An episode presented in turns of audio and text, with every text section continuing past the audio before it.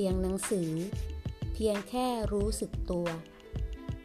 ข้อธรรมะของพระอาจารย์เจษดา คุตตจิตโต สถานภาวนา จอป่าบง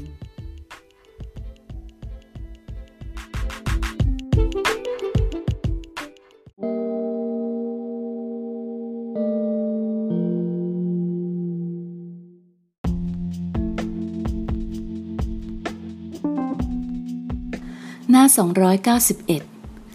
พระพุทธองค์ทรงแสดงทุกข์และหนทางดับทุกข์เท่านี้เอง ไม่ได้ไปแสดงหลักการอะไรที่ฟังแล้วดูงงงวย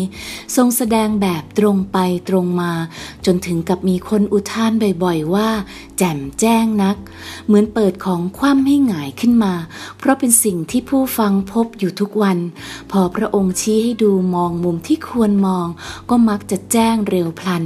ไม่ใช่ฟังแล้วต้องนั่งคิดแล้วคิดอีก ถ้าเป็นอย่างนั้นทำนั้นก็เปล่าประโยชน์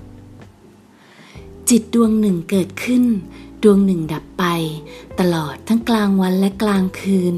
พระศาสดาตรัสไว้อย่างนี้ ทำให้เห็นว่าจริงๆ แล้วไอสิ่งที่เรายึดถือว่าเป็นเราเหนียวแน่นที่สุดนี้ มันเกิดเกิดตายตายตลอดเวลา จะไปหาความเป็นเราจริงๆ ยังไม่ได้เลยประสาอะไรกับอารมณ์ความรู้สึกต่างๆ ที่ถูกจิตรู้